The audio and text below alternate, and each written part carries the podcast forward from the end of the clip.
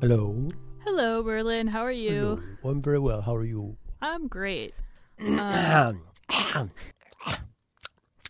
Max is on his way. oh, really? hmm Just kind of moseys in whenever it suits him. It's uh I'm sure he's running right now. Do, do you know who Mr. Noodle is? I don't think so. Okay. Just checking. Should Just I? checking. I- No, not necessarily. I'm just curious. Uh, it's a character on uh, Sesame Street in Elmo's world that uh, John Roderick had never heard of. Oh, And if, if you've got kids, you know about Elmo. And if you know about Elmo, you know about Mr. Noodle. this man looks very frightening. I don't Yeah. Max is here. Hi, Max. Hello. This is a terrible man. Do you Ah, Oh, wow. oh my goodness. Well, don't include this in the show because I don't want to. I don't want I- to I won't duplicate put this topics. no, uh, no, it's a it's a character, and Elmo looks at him through the screen, and Mr. Noodle does this mime thing where he has lots of problems, and Elmo tries to help him understand like how to put on a jacket the right way, or like how to comb his hair or something. And it's it's it's like I just said on Twitter. Uh, there is no one who is aware of Mr. Noodle who does not have an extremely strong feeling about Mr. Noodle. I am in the vast minority of people. You can leave this in. I don't care. That's fine. Um, because it's you know it's all part of the show. I happen to be in the vast minority of people who really like Mr. Noodle. I mean, it sounds like he is teaching important life lessons. Jacket, jacket, jacket, jacket, jacket, jacket. Well, he's uh he was played by several people, including Bill Irwin. So if you've ever seen like uh what's the video he's in? He's in Don't Worry, Be Happy. Oh, okay. Him and Robin Williams. He's that mime, that guy who does lots of like. He uh, he's a MacArthur genius. really? Almost everybody but me is a MacArthur genius. It sounds like that. It's really it's really troubling me when I go and I find oh you know the guy from Hamilton he's a genius he got a genius. He did. Hi, Merlin. Hi, how's it going, Max? Good. How are you? Woo, big week. Okay, I guess I'm done talking about Mr. Noodle. Mr. Noodle. What's that? Mr. Noodle, he's having problems. What's That's my happened? Elmo voice. He's having problems. it's so funny when Elmo says that because Mr. Noodle tries to put on a jacket and he does it wrong. He tries to like jump into the jacket, and then Elmo's observing him. He's narrating what's going on, and then, then he'll say something like, "He's having problems." Oh, and, so um, so Elmo's the one instructing Mr. Noodle on how to do things. he's trying. So there- oh, there's, okay. So it's in the reverse. as somebody who obviously enjoys musical theater, you'll appreciate that for a time there was Ms. Noodle, who was played by uh, the wonderful Kristin Chenoweth. Oh, Are we talking about Sesame Street? What's happening? yeah. There's a lot of layers to this. You have you have chi- you have children's TV. Inside Mm-hmm. of that, you got Sesame Street. Inside of Sesame Street, you have a segment called Elmo's World Okay. that, that is pretty insufferable but very sweet. And then inside of that, there's a segment, and, and Elmo's World is like 45 minutes of the show. It's most of the show because Mm-hmm. he's a real marquee character. And then inside of that, you have a visit with uh, with, uh, with Mr. Noodle. What's what's happening? he's a genius. He's a book. You got Mr. Noodle and his brother, Mr. Noodle, and then you've got uh, Ms. Noodle, who I think is their sister or maybe a shared wife. It might be a Latter Day Saints type situation. I don't. I'm not here to judge. Mormon, Mormon, Mormon, Mormon, Mormon, Mormon, and every song he sings, uh, almost sings every song to the tune of Jingle Bells. Oh, Why do you know so much about Sesame Street? Because I have a child. Okay. She is she when when how how old are kids when they watch Sesame Street? Well, if you make them, it could be any age. I see. If you if you force them to watch it, I see. No, uh, I would say in the in the pre preschool age, like Okay. around you're, you're, you ne- never show television to your child before the age of two, or they'll turn into a twisted homunculus of a person. Their brains are not able to understand special moving picture noise noise. Mm-hmm. Stupid people, shut up! Just everybody, shut up. How you doing? Big Ah, big week. I uh. I'm not uh, wasn't happy about this episode. Did not like how it went. I this is, was the biggest telegraph that was ever telegraphed, and I, and I, you know, I'm usually wrong about the telegraph, but they might as well have had every single member of the cast look straight at the camera while they made like that, you know, uh, anxious hamster noise, like dun dun dun, like really? Frozen waffles, really. Yeah, I I knew from the moment that it happened that the only scenario where Kwame wasn't eliminated for the, the, the instant that he was in the grocery store, uh, I knew that the only scenario where he wasn't eliminated from that was that someone else fucked up worse than he did, and uh, it didn't happen. Well, I let's wait. We can wait to talk about it. But I, I, like some people, like numerous people on the internet, I got a feeling about this. Hmm. I think I think he wanted out. You do? I kind of do. Huh. And he really didn't seem to mind that he got Philip. Very interesting. Opening I up our opening up our show notes. Let's see here. Topscallops.tv. I'm I'm ori- I'm oriented now. Take your time. Let's see here. Should I try to copy? So let me ask you a question. Should I try to copy my notes in here? I'm not sure that it would be. I'm going to do it. Let's see what. Let's see what Well, happens. I don't think you need to. I, I'm, and I'm, I, I, as I hope is clear with Alex. Like, always tell me if I can be doing this better. I'm just trying to make it easy for me to share with the group of you, Mm-hmm. and then you do whatever you want with it. Uh, you're just seeing my like. I, I've been uh, so so. Here's what I've been doing now: is I'm watching Top Chef on my iPad Pro at night. Oh my goodness. Oh my goodness. What have you done? To, oh, never share this to John Siracusa. What have you done to the notes? It's the the bullet points are oh, this is a mess. It's a disaster. So I'm watching. So now my new thing is I'm watching TV at night uh, on my iPad Pro, which is not really the appropriate device if you're sharing a bed with someone. I mean, it's really you might as well have like a like a big screen TV in bed with you. It's it's uh, you can't. You it's can't very get bright. It, you can't get it dim enough. The lowest setting is still too bright. Right. Uh, it's not a great scenario, but I'm I'm doing I'm uh, I'm uh, subjecting my uh, partner to the uh, iPad Pro while I watch Top Chef, and uh, I do it. What I do is the the little floating window of Top Chef, uh, and then uh, I don't know what they call that feature, but the picture-in-picture feature, which is which is very nice, and then my notes application. But the other, you you have an iPad Pro, right, Merlin? Yeah, that's an amazing feature, and I keep accidentally doing it and thinking my iPad is bewitched. I've closed this. I've closed this window of objectionable material. Why is it still playing?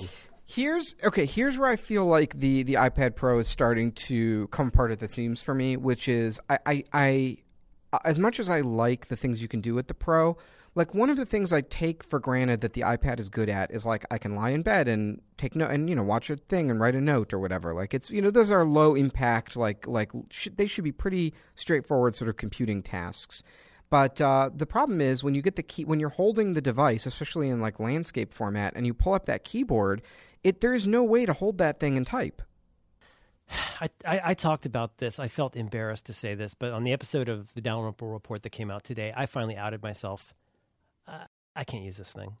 It's it's a it's a it's a it's it's it's you know what it's really good for. It's really good for watching a movie in a hotel room. It's really good for listening to music while you cook. Mm-hmm. But the entire way iOS is put together, I mean, and, and here's the thing: is if it works for a lot of people, it is an amazing. It's I'm the I'm the weirdo here. All the buttons are at the top of the screen. All the typing is at the bottom of the screen. And if you're holding it in bed, it's very very unwieldy. I mean, I, so I think the counter. I think that the the the, the Apple party line on this thing is like, well, don't use it like that. It's more of a professional device, and it's meant to be used with the keyboard or on a stand, or you know, in some some sort pencil. of ergon right, er, or, or in some sort of like ergonomically like sound way. But then, but why not? Why wouldn't I have a laptop then? Like, uh, I mean, the whole point of this thing is it still should have bring me the benefit of the iPad which is you know when that thing was introduced it was steve jobs sitting in the big leather chair showing that you would how the context that you would use this thing and i, I just i'm i'm it's interesting that you you're sort of at, at the breaking point with this too because like i i really I, I really was like i was it was driving me insane yesterday like i just you can see on these notes like i just i'm like really struggling to type Yeah, well, and I, I just want to be clear. I mean, first, I mean, because you know it's relevant to Top Chef. I uh, I got this thing knowing it was an experiment, and I wanted to jump in with both feet and say I'm going to try and use this for everything that I can, and then use something else if I have to. But I'm going to really I want because I really feel like this is a paradigmatically different device, and I, I can I mean I can look at it. And if I if I allow myself to think like you know somebody that's not an old person, I can look at this and go, this is transformative, maybe in a similar way to the iPhone. I don't know, but the potential is there. Um, but at every turn, I, I really did. I stuck with it. I really stuck with it. Sometimes I use a keyboard. I love being able to like have it propped up on the coffee table while I type on a Bluetooth keyboard. That's all great. It's all great. But you know, the thing was, all the t- almost all the time I was using it, where I wasn't just watching a movie while it was propped up, I found myself wishing I was just using an iPad Air because I do a lot of typing and I do a lot of typing when I'm laying in bed like a lazy person. And I have half of the words I type have a comma in the middle of them because I got baby thumbs. Like, yes, I I, have the Don, the little Donald Trump baby fingers. I can't I can't reach I can't reach far enough. It's a very brave episode. Very brave episode of John Oliver. A bold I stance. believe I mean, somebody finally st- stood up to say that they don't like Donald Trump. publicly. Pub- like in front of people, like on a TV show. Yeah. That's a very brave decision. I, I see, but the, I, I get it. I, it is wonderful, and I'm not. I'm. so- I'm honestly.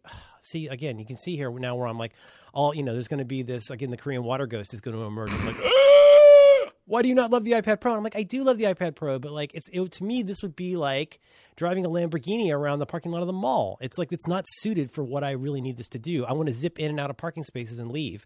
Like I don't. You know what I mean? the- it's there, there's the the special thing that makes iOS devices work and that put them that made them such a huge, you know, step forward above everything else that was available is that it wasn't just a really cool piece of hardware. It was the hardware and the software made in unison. It was this like union of form and function so that the the soft buttons were where they needed to be in relation to the hardware so a regular person could use it. And this device the hardware changed substantially and the software didn't. It's just it's just sort of bigger and more spread out and i and i it's it's it's really tough to use. Like those little points of friction where the first couple weeks you have it you're like oh i'll just adapt to this. It you don't and then it becomes really grating.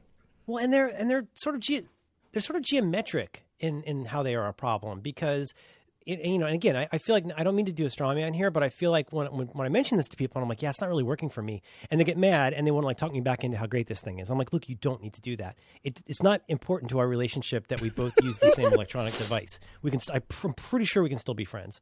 I was like, what, don't you like about it? I'm like, what's it's really big. Like, what's the benefit of it? Like, I, yes, see, that's the thing is I understand that's the benefit of it. Well, then why don't you like it? Well, it's really big, and so if I'm, I like to lay in bed to use an iPad. Otherwise, I would use a computer, right? Oh, what? It's not working. Well, I'm holding it in landscape, and if I want to click done in a web view, I have to precariously hold it in my left hand while my right hand goes to the top to use my thumb to hit the little target for done. Well, you know, most of what I do is with it in landscape mode. Okay, well, if I'm in landscape mode, no way can I type anything while I'm laying down. It doesn't work that way. Well, then hold it in. It's like, oh, come on. It's like, it's, it's Professor Actually all the way down. It's like, it's okay. Like, we can disagree on this. It's just that, you know, uh, I could see this being somebody's really like primary device for lots of stuff. The power of what it can do, the speed, it's all crazy great. Um, it's just, you know, I'll be very interested to see what they put out, you know, next month. Because that that could that's going to be right in the pocket for me, I think. I uh, in in in keeping with my um, uh, catching up with all of your podcasts, uh, like two months after you do them, I just heard the your uh, talk show appearance where you and uh, Gruber were talking about the the iPhone design, and I think there was some sort of similar themes in that conversation. So we'll I, I think we'll we'll stick that in the show notes. But just a really really interesting conversation of of the people's eh, sort of on like people speculating on what's going to happen with the iPhone. Oh, right. We were talking about we got into the whole headphone jack. Right, the headphone jack thing, the the trade, the the sort of um, thinness versus battery life trade off, and people's sort of backseat, uh, you know, engineer driving on that of like, oh, well, just make a thicker foam. And uh, also, probably my favorite conversation of like, can you imagine the meeting where someone pitched Jony Ive the uh, the bump on the back of Camera the bump. camera? Yeah. Can you even imagine what that was like? Yeah, but uh, I don't know. I, I, I, so I guess where I am is like I, so I have my MacBook Pro that I use for my work, and I have my iPhone that I do a, lot more and more and more of my life is just The one, the one you're looking at in every photo. yeah, the one I'm the one I'm so looking at much. in every photo. But like, it's the best. It's the best gimmick when I resent being put into a situation where I have to have my photo taken. Um, but uh, uh, yeah, it's like I, I more and more. It's faster and easier to do everything on my on my phone. And I like having an iPad. There's like times of the day and contexts where I love having the iPad, and it's just like none of the of the three devices on the market right now, like none of them are exactly right for me. I, I don't know. It's a little. I I, I don't know. I, I wish I wish there was one that was just made for me and was perfect and had all the things I need and none of the things I don't. That's not too much to ask. Yeah, I mean, yeah. I have a extremely, extremely primitive uh, mental model that I used to think about things sometimes. And I, I'm not here to tell you that this is a perfect mental model. I'm not saying it's an accurate mental model. I find it a useful mental model. And that mental model is this that when you try to think about anything, you know this is true in project management, try to think of things in terms of being at least a triangle. A triangle is a very, very interesting figure because it's got it's got three sides, it's got three angles. Um, and you can think about that triangle being different sizes. You can think about one one end of the triangle being longer than another. The thing that's interesting about a triangle is there's nothing you can change about it without changing almost everything else about the triangle. And so you know, of course, the analogy from project management that you know eventually runs every project manager's life. I won't go into it here, but think about that. Like, you know, if you change the the size of your triangle, that changes a lot about like how much will fit inside of it. Let's say you say like, you know what I really want to do? I really want to change just this one length of this one part of the triangle. I can do that, right? You go, you can do that. But then if you do that, that's going to change the angles of the other side too. And if you want the same amount of space inside the triangle, same, you know, whatever cubic or um, square millimeters inside of that, however you want to think of it, the volume or the any of that, you think of that stuff. You change any one thing about a triangle, you necessarily change at least one and often two other aspects of the triangle. And so whenever you're you've got an opinion or you got a reckon about how to change technology or politics, and you say all we really need to change is this one thing, think about the triangle. There is almost nothing you can change in the world without changing at least one and usually at least two other things. And that to me, that, that mental model, as simple and primitive as it is, makes me always say, as soon as I'm about to say, why don't you just X? I, I always try to think of the triangle and I say, okay, can you literally change just X? What things are going to change that we know are going to change? What kind of things are going to change we couldn't even imagine are going to change? And I think you start to understand, again, everybody's got their reasons like you know if you say just make a bigger phone well what kind of impact does that have on all of these other things so i don't know uh, that helps me to be less of a total dumbass is to remember that you know to think of the triangle What What do you think it is about? Um, let's just say, sort of like like computer hardware design and like I wouldn't even say politics as much as like like economics, where it's really hard to change one thing without unintended consequences. Because that that is that is really interesting.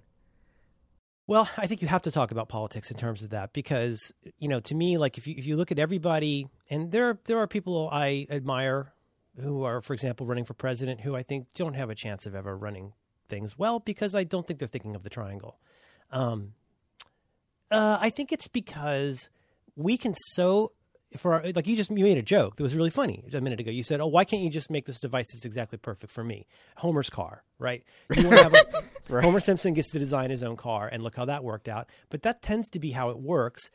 If you've you've done, you guys have both done product, um, there is a reason that there are different levels of bugs inside a bug tracker, and that's because we can't take every single piece of input we get and implement all of them for so many reasons that I hope I don't even have to say why that is. But as the people who are the artists or the designers or the, the minds behind something, you have to have uh, take so many different kinds of things into account that nobody else has to think about.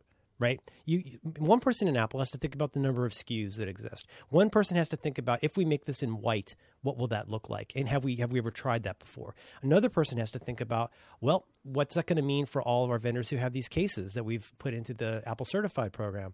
Uh, other people are going to think about, well, you know, what happens if you get on a plane and you don't have the amount of signal that you need to, et cetera, et cetera, et cetera. It's like there's so many different things. And but with all that said, we as consumers and users are very in touch with our feelings. We are very in touch with our emotions, and we are super tuned into what we like and don't like, and feel it with so much burning clarity that it seems ridiculous that the world can't capitulate to our seemingly simple needs. And we don't have to think about that stuff. We get to just piss and moan and leave a one star review because, oh, I didn't read the description of this. So, I, I mean, I don't want to sound unkind, uncharitable, but I think that's a big part of the problem is that we are incredibly emotional about these things. And it's not our job to have to think about things like scalability, affordability, internationalization. Right. There's all those things. What, what, what, do, you, what do you think? Well, I think uh, I think that's I think that's a big piece of it. I think you know I think one of the consequences of of doing a, a, a not just a good design and that like it looks cool for its time, but a, a piece of design that's like a paradigm shift of like this changes how everybody thinks of what a phone is or what a what a computer is or what a tablet is is it's so good that it seems like obvious and intuitive in retrospect. Like you look back at phones now and you're like, well, obviously it would just be a touch screen with a back on it, and you know it would be really simple, and, and there wouldn't be a lot of hard buttons, and it would the interface would change based on what you were doing on the phone. But some, but it wasn't obvious. Like that was actually really complicated, and a lot of people had to say no to a lot of features and ideas in order to get there.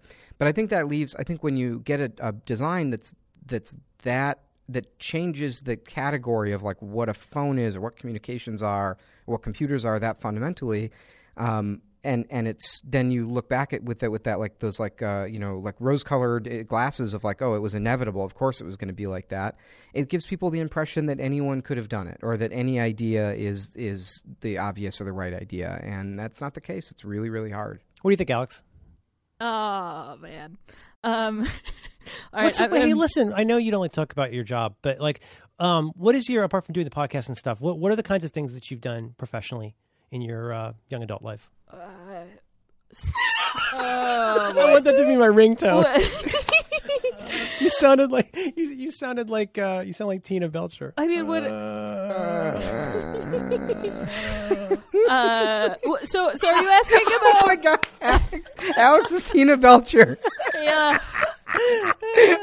oh my God, we're screwed. Oh my God, we're screwed. You love it. Oh my God, we're screwed. We're screwed. Oh my God, we're wow screwed. We're screwed. You love watch it. bob's burgers alex Yes, I'm very aware that I, I'm Tita. I'm, Wow, I'm why didn't I put this has never- together? yeah, every I have so funny. for our listeners who haven't seen Bob's Burgers, Merlin, you, I think you turned me on to this because on another one of your I'm a shows, su- our entire household are absolute Bob's Burger super fans. it's so good, and uh, you recommended like a starter episode to just jump in. Well, I mean, it's a good show to watch from the beginning, but if you're looking for like a great episode to sell you on it, uh, it's the is it Turkey in a Can?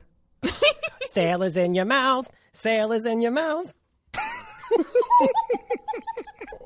Uh, that was the episode you recommended. That That, one, that one like, in the Super Bowl, the Thanksgiving episode, and the Sandy Can Can Fry Super Bowl episode are my two favorite episodes. uh, that was the one where I was like, all right, I'll give this show a try, and I watched that, and I was like, all right, I'm in. Let's do it. All of his exchanges with the guy at the meat counter. Yeah. so. Are we doing this?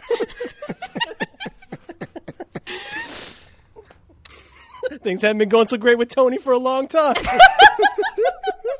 Sorry. Wow, why didn't I realize that Alex was Tina Belcher until just now? So you were saying your job. uh, my job.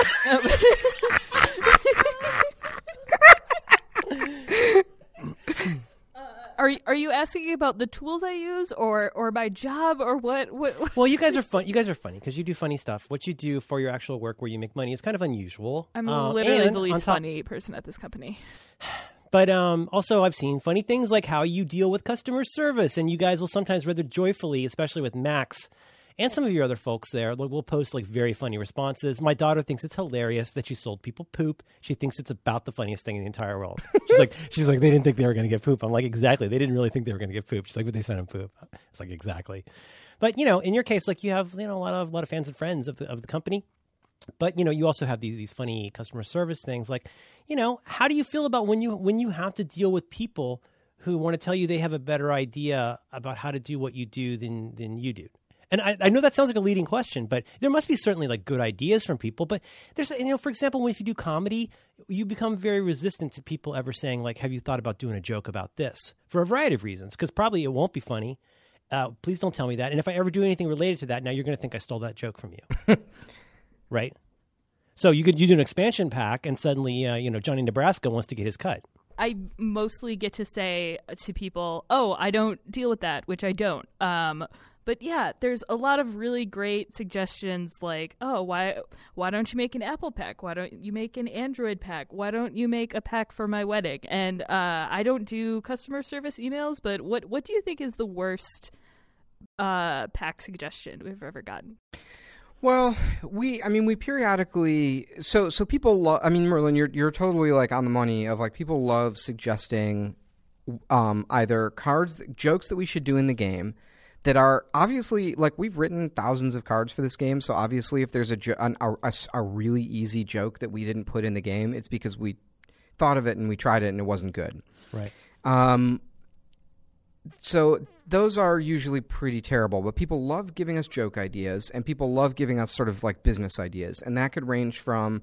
Uh, when my grandpa was like, ah, he's like, you could, he's like, when he would see some news article about this game, and he would go, you could, uh, this is pretty good, this game. You could use this to uh, go get a real job at Mattel. Um, to my parents, I think my You parents, can, you can start doing something I understand. yeah, I think I think at one point my parents recommended we go on Shark Tank, or maybe that was another one of the the guy's parents recommended that we go on Shark Tank.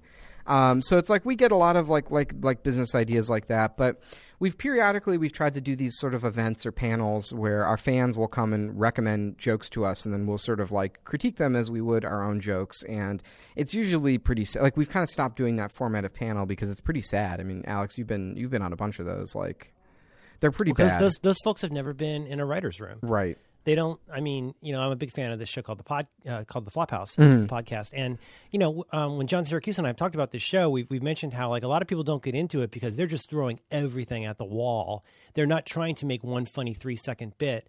It's like a writer's room and a writer's room is really brutal because you are trying all kinds of rapid fire a million different jokes and every, and a lot of times people just don't laugh because it's you know you don't you don't necessarily laugh when you're writing comedy. That's it's the horrible truth and those are people who just sit around all day thinking about what is and isn't funny. It's like the guy. It's like that documentary about the guy who does the uh, is the editor of the New York New Yorker cartoons. He's just like snap, snap, snap, snap, snap, going through hundreds and hundreds of these. He's seen it all, and it's like and it's like you're the first person in the world that like wants to have a dog at a desk. Like, give me a break. Uh, we our writers' room is actually uh, I I lie on the floor uh, on pain pills and I speak in an old Western dialect to everyone else, and they and they just write it down. Limber dick cocksucker.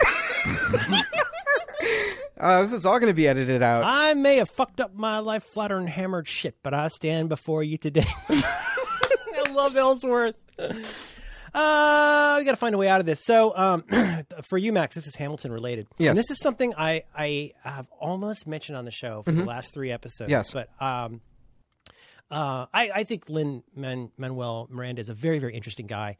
Uh, wow, just inspiring, really. Like, even though he got the MacArthur Genius Grant that I probably should have gotten, but he, uh, you might have seen this or heard this. He was on 60 Minutes, uh, I think, in the fall, and with Charlie Rose, and it was a great interview. And I just want to give this one quote because I think it relates to whether you're thinking about triangles, it relates to product, and it relates to life. And I got to tell you, man, I think this really, in some ways, very much relates to Top Chef.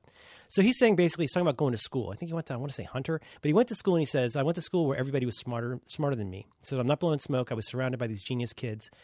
What's interesting growing up in a culture like this is you say, all right, I got to figure out what my thing is because I'm not smarter than these kids. I'm not funnier than half of them. So I better figure out what it is that I want to do and work really hard at that. And because intellectually, I'm treading water just to be here. And Charlie Rose says, So why do you think I'm sitting here talking to you and not sitting here talking to one of your classmates? And he says, Because I picked a lane and I started running ahead of everybody else. So that's the honest answer. I was, it was like, all right, this. And that sounds like like silly, like phony inspirational stuff, but I think that's so smart. He didn't try to get great at everything. Like he picked this one area, and then inside of that one area, he picked one area, and he just kept running, running, running, running.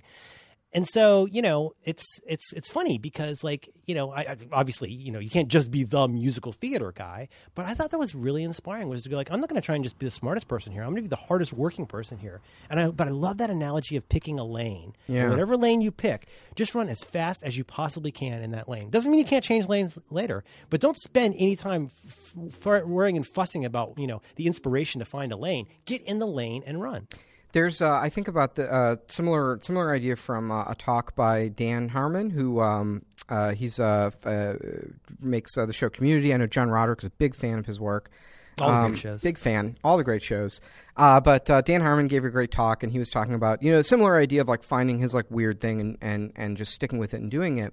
And he was like, when I was a kid, um, and my mom would take me to the mall. My mom would say, if we get separated and I can't find you, don't go looking all over the mall for me. Just pick a place and stay put, and that'll give me a chance to find you. Because if we're both moving around looking for each other, we could theoretically never find each other. Um, so he was like, uh, a kind of a creepy mom, but b uh, that's that's how it is finding an audience and doing something weird and, and connecting with people is like if you're both wandering, changing up all the time, wandering around looking for each other, you can theoretically never find the people who are going to love your work. So you kind of need to like do your thing and stay put. So true. Ah, it's really good. All right. Uh, Yan can cook, so can you. Did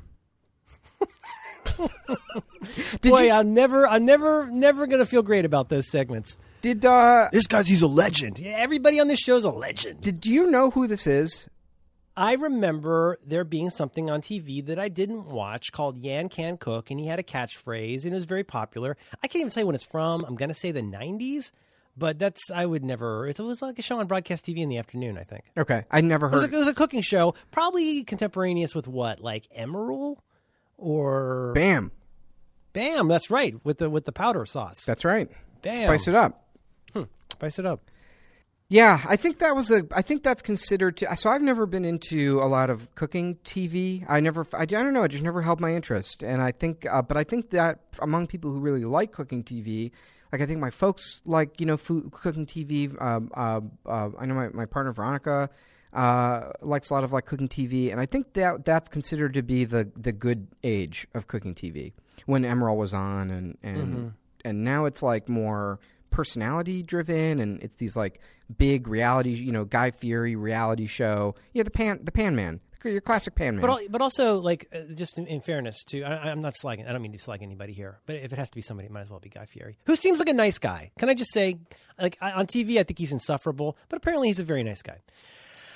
Uh, so today you have a show like the one we're watching, or other kinds of shows that are kind of about food culture and food, like looking at food and the aesthetics of food. The thing about Yan Can Cook or the old Emeril Show or any of those, or for that matter, Julia Child, was about how to cook. That was a show about, if you like, recipes. It was about taking somebody who aspires to be a cook and showing them how to actually put the ingredients together. And uh, you know, it's a different kind of thing. It was a different age, but you know, and more practical in a lot of ways. uh, i'm just looking at the uh, roderick on the line uh, episode for the the pan men classic pan man John, one of John's tests for a pan man is uh, if you ask them if they want uh, jalapenos with that, they say, "Shit, yeah, I want jalapenos with that." um, Alton Brown isn't Al- Alton Brown's a food guy, right? yes He was the cinematographer for the REM video, "The One I Love." wait what Yeah. alton brown was That's right. Robert Longo was the director. Alt, alt, alt, I learned this today because I'm doing I do many podcasts. I did a podcast about REM that came out today, and uh, yeah, he did the. Uh, where's your where's your podcast parade where's your macarthur genius I grant make a lot of very brave choices every day. Did you know that the guy who made uh, the movie The One Best Picture last night, uh, which I can't remember the name of, is uh, the the uh, the reporter, the uh, bullshit reporter, the like Stephen Glass reporter from season five of The Wire? What? That guy, Really? yeah, the guy What was the one that won? Was it Spotlight? Spotlight one, yeah.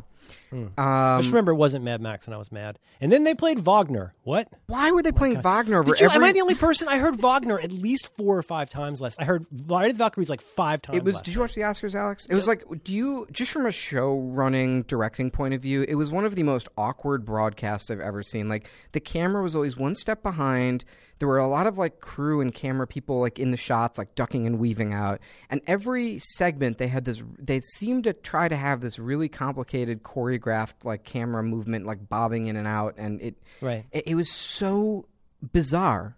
I I I, ca- I saw a lot of tweets too about how this is like the best produced Oscars in uh, Oscar in years, and I I, I can't understand why. From I Uh, think from the point of view of they they kept the train running on time. I maybe Right, right. oh god that lower oh the the what the scroll at the bottom drove me crazy. Oh, the, the crawl for credits. But the the worst part was when they um, had they shot people um, the presenters at that low angle and then just shifted the camera slightly to each of the like long um, it was like what was it a, a screen of uh, whatever yes, the film was this, and they did it the mo- the every most single time. Oh god. it- the the most offensive part of that was they did it for the cinematography one, and so the idea was it was like it was like oh like we're gonna have a really like slick piece of cinematography of like the camera is gonna like be moving around and show reveal the screen behind the presenter, but it looked like a like a like a mid '90s rap video. Like it was just it was it was crazy. It was such bad cinematography in that it was extremely conspicuous, and you noticed every camera movement, and it told you nothing about what was happening, and it made you kind of nauseous. I, I honestly think that they put a lot of work into uh, not reaction shots this year because they were very worried. Uh, it was they were uh, it was like tiptoeing around everything this year, and it was a boring show. And Mad Max, Mad Max kind of swept things though. In Uh, terms, the uh, won the most number of Oscars of any movie that didn't win Best Picture. Yep. Uh, there were there were like maybe two or three people at the party I was at last night who had seen Mad Max, and they're like, "What's it about?" I'm like, "Are you kidding me?" Well, what it's about is a truck drives into the desert and then it drives back, and it's the greatest movie ever made, is what it is. So, Max, how how do you feel about Mad Max? I don't want to go. I don't want to go too. I don't want to go two for two uh, on, Oh, in terms no. of my Oh, extremely no. unpopular opinions. I thought No, so. so no, no, no. all right. How about let me say this? I think Oh my God. I would compare Mad Max to the to Star Wars: A New Hope. Did you read the book? The, was there a Mad Max uh, Oh novelization? When, if you're a young kid trying to fit in, Uh-huh. you read the Mad Max book. You know, and the thing is, it wasn't just that he was good, good, good at fighting, like in the movie. oh, I see. Oh wait, I'm sorry. I'm thinking of Ender's Game. I apologize. All right. I'm sorry. All right, Don't all right. Let me fire let me, me. let I'm me, sorry. on let me, wire. defend, let me defend myself here. let me defend myself here. Mm-hmm, Uh, and i- if you mention my name, I get a rebuttal. I get a thirty second rebuttal. So those are the rules of the debate. Um, I uh, so here's the deal. I would compare. I think Mad Max is like kind of equivalent to like Star Wars: A New Hope in that it was. It's really groundbreaking filmmaking. It looks amazing. It's kind of this schlocky genre mashup that's really cool and fresh, and it feel like that that film felt fresh to me like i felt when i saw it like this okay i haven't seen this before like this is really new filmmaking in the same way that i think people felt when they saw star wars for the first time but like a new hope i just don't think it's that great of a, of a film like if you take I, a I step can, I can see that. Like, if you take a does- step doesn't, back- doesn't have the bones. Right. It's like I just I didn't really care about the protagonists, and I I kind of felt. I mean, it was cool. It, just, it was just sort of. It wasn't a great film in that it was just like uh, it was just sort of this glorious orgy of violence, which is it was it was very entertaining. But I didn't come away from it being like, wow, I have a lot to chew on here. Like it was just a cool movie, which is fine. That's a good thing to ha- to make and a good thing to see. But it's not. It's not. I just wasn't. I, I wasn't. I didn't think it was the best movie of the year. Uh, but anyway, but but uh, but that was also my broadly my my kind of s- somewhat disappointment with the new Star Wars movie is I felt like what I wanted the new Star Wars movie to be was that that feeling of Mad Max of like I wanted to at least visually and and and you know from a filmmaking perspective I wanted to see that movie and get that experience of like holy shit I haven't seen this before like this is this is new like this is really imagining a lot of new stuff and giving me that experience of like when people saw Star Wars for the first time. And I think Star Wars was I mean it was a good movie but it was almost totally devoid of that. It was all about revisiting these tropes and these characters and seeing things from a new angle and all of that. But I didn't I, I felt like Mad Max kind of took the definitely this year took the mantle of like imaginative sci-fi filmmaking. Brave. That's my brave opinion Very, very brave. I don't know How do you feel about Donald Trump?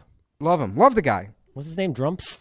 Donald Trump. fingers? Donald Trump. Tiny fingers. Funny- that was a very funny. That was a very funny bit. I'll admit. That's pretty funny. I thought the abortion one was better. Tom McCarthy. This is so weird. This guy was on The Wire. Mm-hmm. He's one of those guys like what? He's like Peter Berg or John Cassavetes. You're like, well, dude, what do you do? Because he was on The Wire. He's been in Michael Clayton. He was in. He was on Boston Public. Yeah. Ally, Ally McBeal. He also directed. He wrote The Station Agent and directed The Station Agent. The first thing I ever saw Peter Dinklage in. He did the story for Up. He did Spotlight, and he did the recently flopped terrible show, uh, terrible film, The Cobbler. he did The Cobbler with Adam Sandler. The Cobbler. That's a quite a career. It's all in the What a- notebook. it's all in the what a- notebook. what a resume! Oh, I enjoyed The Notebook. it's all in the notebook. Movie made me cry. Cried dude. Uh, all right. Oh my God, you people, you're dead inside. You didn't cry during The Notebook? No. I was James making. Garner? I was making wire reference. What's the notebook? Oh, The Notebook is a it's that film one with based, Ryan, what's his name? Ryan Phillippe? What's his name? uh, Ryan Gosling. Um, Okay. Eh, based on the best-selling Nicholas Sparks novel, The Notebook. No. And that cute girl with the dimples from Spotlight was in it too. Yeah. Yeah. Hmm. I oh I saw you saw uh, Drive Merlin. Oh my god. Oh, God. that's oh that's a good. one. My wife went to see Drive in the theater whenever it came out. And she came home and she's like, "Wow, what a piece of shit that was!" I was like, "Oh, bummer." I heard, I was like, "I Oh, heard it was really good." And this was this was just a thing in our house for years. I had no desire to see Drive because my wife told me it was not good. And my wife is really smart. She's she was a film uh, major in college. She's a really smart person, and I generally agree with her taste on many many things. And I woke up the other morning and I walked into the kitchen and I was I, I was like, "Woman, I would have words with you. You speak ill of." Dr-. I was like, I watched Drive one and a third times last night. I went back, I bought the soundtrack and I listened to the soundtrack. I'm up to one in the morning It's so watching this good. incredible movie. So I should. I got to see that now. I And you're gonna hate it. yeah. don't worry. I- Was it? Is it? What is it? my Is, hopes were very high. For is it? Is it? Is it? Was it an action movie? um No, no. yeah. eh, It's a political thriller. Okay. Did you guys like Birdman? No, Uh, I have complicated feelings. What's I your, think Bird, Birdman's going to go the route of American Beauty. I think. Yeah. it's going to be one of those where it's like within a couple years we're going to like, wow, we, we really like that, huh? Yep. oh Uh, my god! I If I have can watch American Beauty. 'cause you're Wow, I like, just wow. I, I'm the worst. I have to imagine you guys are the audience is going to take your side on all of these topics. Did you love American Beauty? You loved American. I mean, like, I you still, Wait, like, still watch think American I still Beauty? think American Max. Beauty. What? Oh my god! Oh, what are we? What are you? What's everyone going to make fun of me now? I think American Beauty is. It is like you shouldn't watch a movie like American Beauty or Fight Club and take it as like intellectual gospel. It's just a. g- It's a good movie. Every time my wife and I see a plastic bag flying around, we turn to each other and go, "That's the most beautiful thing I've so ever seen." beautiful. yeah. Oh, I mean, I think I actually think the modern successor to American Beauty is uh, The Dark Knight. In that, uh, or like a Fight Club or something like that. In that, like people people mine it mine it for some sort of intellectual, uh, you know, uh, message that's not there. It's just a cool stylistic film. Wait, don't you like Fight Club or you don't like Fight Club? I can't remember. You were Siracusa were fight were arguing about Fight Club. on the advice of uh, counsel, Mhm. uh, I am not going to testify on the basis that uh, it might uh, tend to incriminate me. Interesting. You don't talk about Fight Club on the internet. I see. I, my I, God. it's a I good. don't understand it. You don't understand It's a good movie. Fight Club. it's It's beautiful. It's a beautiful. Yeah, Not that it, good it's it, it's twi- it's twice as funny because it's ma- it, the people who are who like it too much. It's making fun of them. I you know I get that now. John Siracusa explained this to me on a podcast, and now I understand it in a way I didn't. Uh, but I still think it's really weird. You know, Those things you own start to own you. like yeah, like all your Blu-rays. yeah, I- I can quote a movie. people. Boy, nobody liked Birdman. I thought Birdman was so good. I thought there were things about Birdman that were very, very good. I, I, I understand it was very difficult to make. Why that guy loves talking about oh, how Oh, hard did anyone film see was The to make. Revenant? Oh, The Revenant. Have you heard about? Do you? You guys probably don't know this. That movie was very, very difficult to make. it, yeah. Even though they got to choose literally every component of the writing and production of it, Mm-hmm. it was very difficult to make in a way that certainly couldn't have been prevented. Uh, that movie, I saw the trailer for it. I thought it was a really beautiful trailer, and then I also felt like I had already seen the whole movie. Of like, I, I really don't need to spend two hours watching this guy like drag himself through the snow and get mauled by a bear. Which, oh my god, did we see that bear mauling Leonardo DiCaprio a thousand times last night? Yeah, I haven't seen it.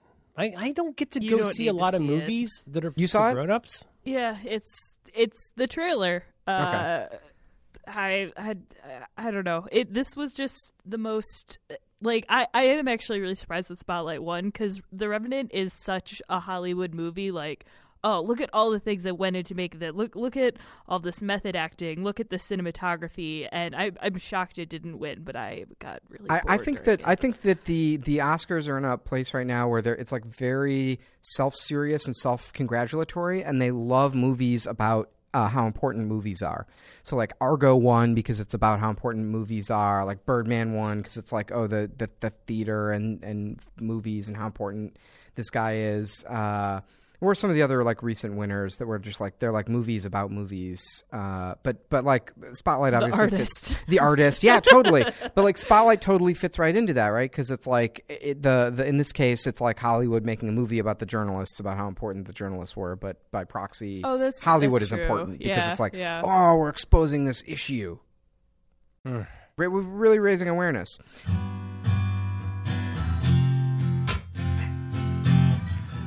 Uh, Yan can cook, so can you. Hey, Yan. Hello. All right. Uh, Three chefs remain. uh, let's see. Marjorie is not going to let this become a sausage party. Oh, I had to explain what that was to my daughter. She thought it was funny. How did you? What? How did you explain it? it would be like a party with a bunch of penises. She didn't want that to happen. Oh, okay. It writes, it writes itself. All right. Kids are aware of penises. Okay. it's not a bad thing. Okay. Let me show you a drawing.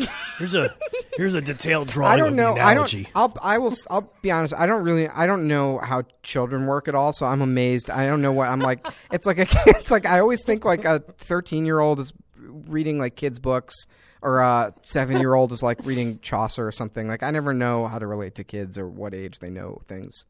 So yeah, this one starts out with the what do you call that when they're doing the like when they're going to show the flashbacks and everybody's talking about what happened. What's the uh, it's the uh, the top dress uh, a ten minute recap where you, you don't even have to have watched the last episode. Uh, they're going to sort of recap everything that happened. And so, who did we lose last time? Oh yeah, Karen. Everybody misses Karen. They showed the shots of them uh, sharpening their knives. Jeremy Jeremy calls uh, his daughter, and uh, she's uh, read her uh, 350 books, so she's already smarter than Daddy. He seems to drop about 30, 30 IQ points a week. I make her tell her she got to win. She's number two. you just- I just Wh- think which was? I think Jeremy edited down to his best two comments a week was uh, more palatable than hearing from him as much as we are. Uh, please, and can we just all stop talking into the phone like that? Please stop doing that. It's not a piece of pizza. Hold, hold it up to your head like an adult. Well, they're on, they have to be on speakerphone so the camera can uh, hear their child. I think it's sweet. I, I think it's sweet. So is he, is he divorced or what, what, what, what, do we know about him? Did he drive her away? What happened? Uh, um, I I don't know. His daughter's got to read a lot of books. That was all I wrote down. I wrote down uh, Jason's daughter uh, dash smarter than daddy. My Top Chef notes read a lot like one of your dreams, Merlin. Mm, I was just noticing that. Oh wait, now you cut them all out. Where'd I they took- go? I was too bad. I took them out. I took them back. No, they were great. I took him They're back. the worst. And then I just wrote down chop suey, and then the next line says Marjorie breaks a lobster in half like Bane. Oh my goodness, it was it still was alive. terrifying. It was really. was so I- scary. she really went for it. She snapped it right over her knee, like in Batman. and it's just it's so sad to see the lobster just it's just kind of going uh, uh, uh. it's just kind of gyrating a little bit like that's going to help and she just cracks it in half uh, so this is so what else happened in this episode I didn't talking about see the movies some more? boiling pot of water until I was already a man.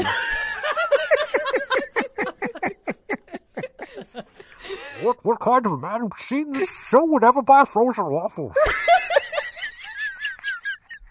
rise rise rise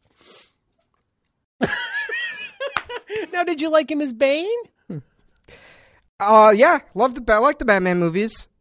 yeah but you didn't you didn't like him in the mad max Wait, what? Tom Oh, Tom Hardy.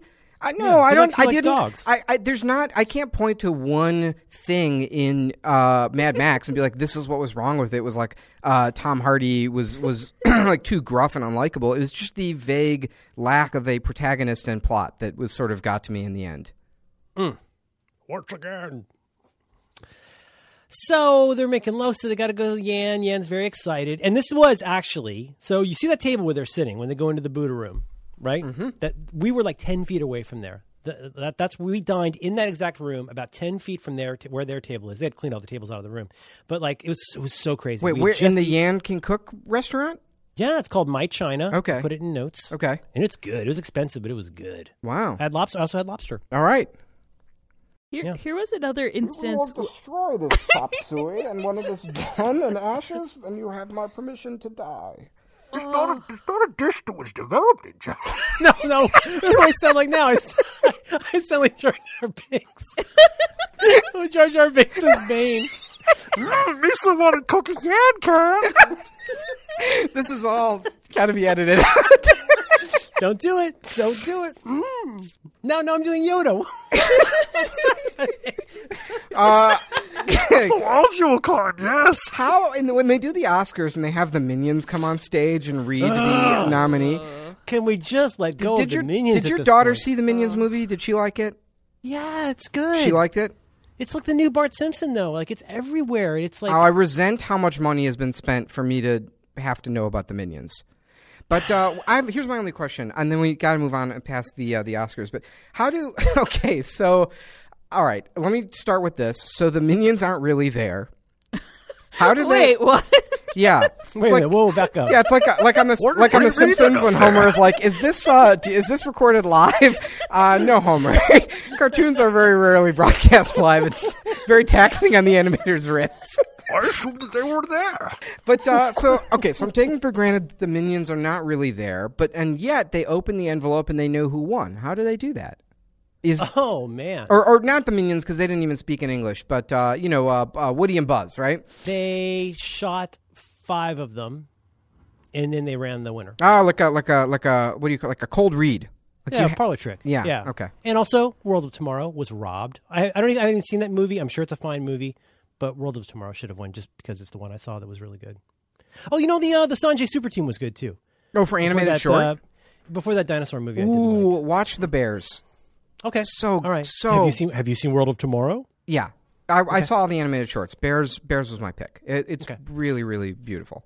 Is it out there? Um, uh, um, uh, but what- Can I steal it off the internet? Yes, yes. Okay. Yeah. Well, called Bears Jubilee. What's it called? Bear, I think it's just called. Is it called just Bears? I don't know. Bears? You know what? I so the other thing is, I think iTunes typically does a thing you can buy that has all the animated shorts, and it should. Oh, I will do that. it does. I. I don't know if it's out yet, but they usually do it after the Oscars. Between Bears.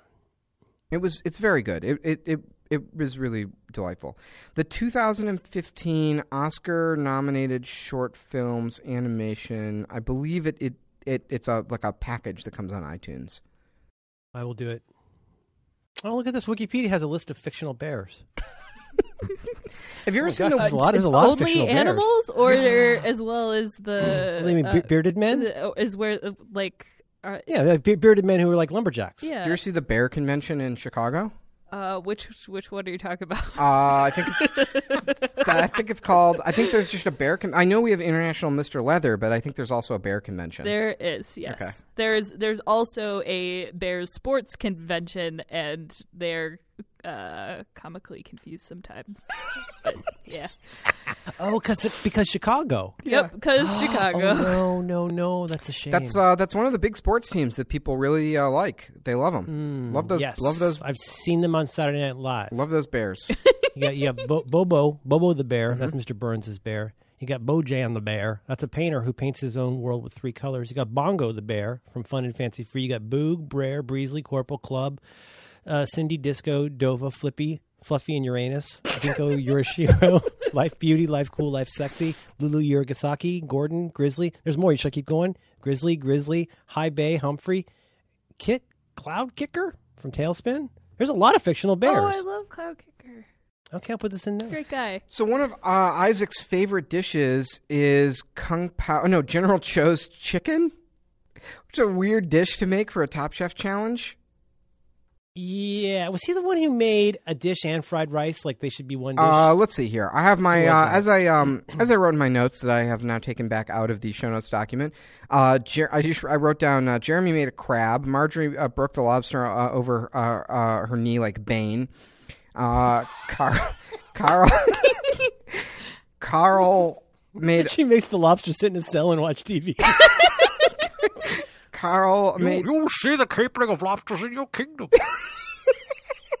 Carl made uh, lobsters and scallops. Oh, Amar made the chop suey and the fried rice. yeah, big mistake. That's two different dishes. Um, let's see. Isaac made a fried General Tso's chicken, and, and Kwame. I, I wrote down. This really reads like one of your dream notes. I just wrote down Kwame something with the oil, and then I wrote down take the heat, goodbye. I think that was uh, uh, Yam's uh, final words. Take the heat, goodbye. hmm It's like an ancient bird. Mm-hmm. Yeah, yeah, he's quite a character. So it's, I have a question: Is chop, is chop suey a regional thing that you see a lot in San Francisco, or is it more of an old-fashioned, uh, uh, like Chinese food thing? Because I know my, my grandpa would, oh, he whenever we'd get Chinese food, he'd never call it Chinese food. He would always call it chop suey. Chop suey, as I understand it, is a completely made up thing. It's a totally made up San Francisco dish that just was like, I guess it was served to Chinese people, but it was just a, whatever was left over mixed up in a big bowl. I think with like egg on it. But no, chop suey is beyond like not Chinese. It's it's a totally made up uh, American dish. And the chop suey I had as a kid was from Chun King. and It came out of a can. You had you had a can. There were like two uh, like conjoined twins. You had, you have, you have a big can of, of the main chop suey part, and you'd have like. Uh, like bean sprouts in a separate can. Two, it was a toucan situation the toucan, toucan were they type situation, packaged together. like an ancient bird. Yeah, and they'd have a little piece of like adhesive that held the cans together. Wow. So I think I think they put the sprouts in a separate can to keep them fresh. Wow, what a technology! Chop suey. Is uh, is American anyone watching the, the, the the Michael Pollan show? Do you guys know about that whole I haven't situation? watched it yet. It's uh, it's uh, it's Alex Gibney. It's very good. It's uh, the documentary guy that the we. guy from Max Machina? Who am I thinking of? Alex Garland? Alex Alex Chilton. I think am you're I thinking of, uh, the friend from uh, Curb Your Enthusiasm. Oh, right, Jeff uh, Jeff Daniels. He's the one who Uh, was in that uh, movie with uh, was it a Jim Carrey movie? Yeah, the Iron Man. Yeah, yeah. Yeah, Uh, the the the Leviathan. that's the one. Uh huh. Uh, She was good in that. No, uh, uh it's uh, it's Alex Gibney. How much did- longer is this season? How much further do we have to? go? When can we just talk about other stuff? Do we have to I think there's there's there's uh, five people left. Uh, but uh, the, this is pertinent. It's about food. It's uh, the documentary on Netflix. You guys should watch? Oh, it. so Michael Michael Pollan. Oh, you you you're doing it wrong. Go buy a cow. Oh, share a cow. yeah, eat He- he's got a eat eat real food. Yeah. Why don't you walk next door to the Whole Foods in Berkeley like I do? Shut up. Uh, no, it's uh, it's very good. It's a it's a really really good documentary. It's a four, four it's just four episodes, and each one goes over a different cooking technique and sort of it's about sort of the history of cooking, which is kind of cool. But the history of cooking in the sense of like how did humans evolve to cook food? It's That it's, sounds really cool. it's very good, and it's made by uh, Alex Gibney. Is the am I right? Can you? What did he make? He I know did. that Uh, name. Alex Gibney has uh, made every documentary ever, uh, including the first documentary I saw as a child, Enron. Uh, I don't know why. That Me was- too. It's one of my favorite. No, it is. It is. Al- It is by Alex Alex Gibney. He did uh, Going Clear. He did Going Clear. He did the Steve Jobs documentary that was meh. It's terrible. meh. Oh, he did the Wikipedia one too. Wow. Um, but he, my favorite. I actually, I think Alex and I both agree. Are uh, was that still your favorite of his films, the Enron? Um, I really liked Going Clear a lot, but Enron Mm-hmm. as like just a a film, like objectively, I think Enron, uh, Smartest Guys in the Room, is his It's best film. it's one of my all time favorite documentaries. And what I like about the Enron Smartest Guys in the Room is it has a really good narrative structure that you don't that is very hard to get in a documentary. And I felt like Going Clear was like more. It had more crazy, rev, you know, revelations about Scientology in it, but it was not sort of narratively. right, right, right. It was just entertaining. Yeah. like it was very, very entertaining. Yeah. And it, it went I on cannot too long. Cannot believe but how many movies he's done. This is He, insane. he's a Yeah. prolific documentary maker, and uh, I've seen like six of these movies. I, I definitely, uh, I think it's, I believe it's on Netflix. And if uh, if any of our listeners have not seen uh, Enron's Smartest Guys in the Room, uh, I, I really, you forget how crazy the Enron story is, and how big of a company they were, and how respected they were. I mean, they were a big, huge deal company, and it was all just a total sham. Crazy. did you did you see The Big Short? Love The Big Short. Loved it. Mm, you guys, that was good. You, oh, we all agree on The Big Short. yes, Okay. very good. All right. Finally, common I'm also going to put in notes the thing that became the first episode of Planet Money, which is amazing. Yes. And it's episode 355 of This American Life, The Giant Pool of Money. One of the greatest things ever because it so lucidly explains. And of course, um, Alex Goldblum? uh, Alex Is that his Blumberg. name? Alex Blumberg, Adam, Adam, Bloomberg. Who am I thinking of? Uh, Rat- the, the uh, Rat King of Jewish York. podcasters. he um he basically was a, he was an advisor on The Big Short. Yes. the guy who started uh, Planet Money. But this this explains uh, so much that I this is the first story I heard about the meltdown that I felt like I could understand. I still didn't completely understand it, but basically explaining the need to create these new investment instruments out of these you know bad mortgages and just going from like people who did not people who are like first you got to prove your income and employment and then you just got to prove your income and then you don't have to prove anything and they would just give you like a five figure loan for a house Take the heat. Goodbye. All right. Uh, let's see here. Uh, uh, Carl's uh, lobster and scallop uh, abomination was on the bottom. Isaac's uh, fried chicken so's was on the bottom, and Kwame something with the oil was on the bottom, and then uh, Marjorie's lobster won. Everyone else was on the top, and Marjorie's lobster won. Boy, with the crappy BTUs we get in our kitchen, I was really I was salivating at those woks. I wouldn't want to cook that hot all the time, but boy, it'd be so great to be able to get the kind of sear that you get out of that. I mean, were they exaggerate? You have you worked with temperatures that hot before when you're cooking? Uh, I have. I so I have worked. Uh, so my my friend uh, Abe has a restaurant in Chicago. My favorite restaurant is called Fat Rice, and it is uh, Macanese food. But they have a uh, uh, so it's sort of uh, uh, kind of like Chinese, uh, Portuguese uh, street food.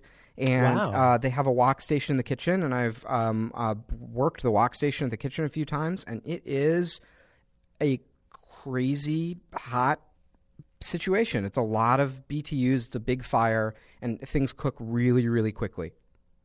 Oh, it's just it seems like it would be very easy, like without exaggerating for effect on TV. It seems like it would be very easy for that to become unmanageable faster than you could do anything about it. The it, it is one of those things of like watch the difference between me doing it and watching someone who works the wok station do it is pretty incredible. Like it's a lot of um, muscle memory and knowing the little tricks to prevent you know a grease fire from flaring up or prevent things from burning knowing like exactly it really is like down to just a second um, and uh, but the advantage is uh, things uh, it gets really hot things heat cook really quickly and uh, uh, you get uh, things get like really crisp and fresh in the wok because they're they sear really quickly and you just it, like any sort of like water that's uh, you know in a vegetable or something is just immediately boiled off I have a question for you guys, uh, because Amar, I think it was it was both Isaac and Amar said they're like, oh, I I've never cooked with a wok before, but how do you go on Top Chef without ever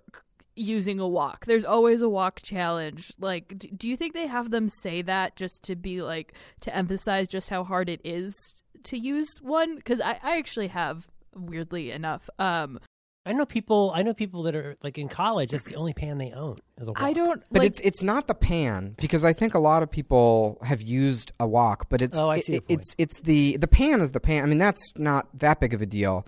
It's the it's the a wok is a technique. It's like a, the set of tools that you use, it's like the little shovel tool that you use with it, and the brush that you use to like brush the oil out of. It's like you have to be really good with those tools, and it's the technique with it because the heat is so high. It really is like ten times higher than um, than what you would see in a, even a normal kitchen burner, which is even hotter than what you have uh, in your house. Very hot. Take the heat. Goodbye. Good. Maybe that's my new catchphrase. I've always thought that it'd be cool to have a, uh, a catchphrase that I, I could would. say. You, you know, that's a great catchphrase. I would not. I, there's a, couple of moments where like, I would not be surprised if that guy was CGI. so, so, so what you're saying they is shoot all his things for real, but then they composite it together to make it look real. what you're saying is he reads uh, all of the winners, and then when they know who wins, they just play that clip. Uh, exactly. It's like that episode of Columbo. Same thing. Right. Wow, very hot. The walk. Um, let's see. Uh, as we all know, San Francisco is a town where VCs abound and innovation is at the forefront. Ugh. He wore his own shirt, guys. He he he was that guy. He had a GamerGate hat and he was wearing his own shirt. Well, wait, what was the Gamergate hat? you know, the Professor Actually hat. The like the little uh, little. it's not- I mi- totally so missed actually- this. At the end, he wears a I don't know if it's fedora or a trilby. oh but he wears yes, one of he, those. he did. Oh, the the Yeah. uh, Milady hat. Yeah. That's gonna be my seduction community name. Trilby fedora. Ladies, My lady. I suppose you notice I'm wearing this very large ring to get your attention. he uh Seduction community he, college. he he wore he wore his uh, finest fedora to impress Padma. Mm. Mm. he threw his drink on her. Should have written the satanic verses. That would have done the trick. oh, huh. Hey. Uh, you get a you get a demi ding for that one.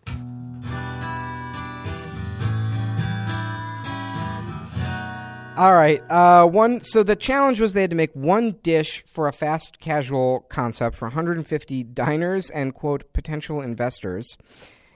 And I don't know what that qualifies you as a potential Based investor. on how weird Tom got about this and what's his name not understanding the challenge, I, like what is? Give me an example of what it is they're supposed to replicate. Is it, is it supposed? It's not a food truck exactly. so so so a the, pop up restaurant is that what it is? So the cool thing in fast food right now is not um, uh, like fast food like like a McDonald's where it's like a, a drive-through model and it's like this like very standardized food, but it's like fast casual. So like, have you been to an umami burger? It's pro- a pretty good example. So umami burger is a good example. Chipotle is a good example. Um, trying to think of like I know there's there's a ton of these like pop, Noodles and Company. Noodles and Company, Potbelly's is a good example. We have one in Chicago called Naf Naf that I really like. That's like a pita place. That's a good example. But it's sort of a one notch up from fast food.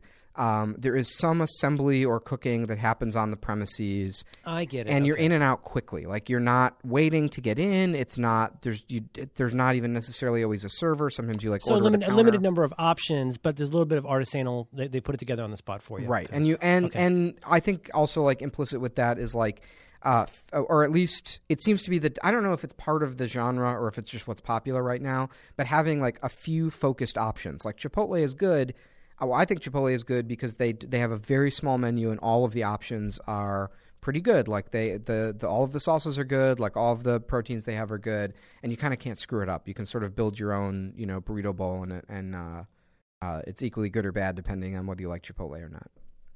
Okay. All right. So anyway, so basically they had to come up with a dish for a fast casual concept. So like think of like their own twist on like a Chipotle type model, and uh, then they had to list out what the rest of the menu would be to sort of further develop the concept. But they only had to cook that one dish. Which I, I think was an interesting idea. I liked it. Yeah, I felt like so. I felt like where where it was good was like I mean, basically it it mitigated against people doing what Kwame did, which is one trendy dish that couldn't really scale up to a restaurant. Like his whole concept Right. was like, well, we'd have different waffles, but I don't, I really don't know that that that that idea sort of cut it in the same way that other people's did. Right. But I, I, like the idea that they didn't have to like prototype all of that. That would have been way too much. Right. But but to still show some of the ambition and planning about what you would do to make this a, a viable real world thing. I thought that was good. Totally. Um, so let's see. So Marjorie, because she won the uh, quick fire with her uh, lobster, she got to pick her sous chef from all. I think it was all of the eliminated contestants, and I think that's No. Is, is that right? Uh, where they was- weren't all there. It was just um, I, I'm not sure how they choose them, but it, oh, because LSP wasn't there. right. Um, Frances wasn't there. Grayson wasn't there. yeah, but Who was the first guy who was eliminated? Wesley. No, no, not Wesley. Uh, uh, the the, I think it was. You know what? I think it the was. first Dingaling. He wasn't there. Uh, the the guy well- the guy who had the philosophy quotes.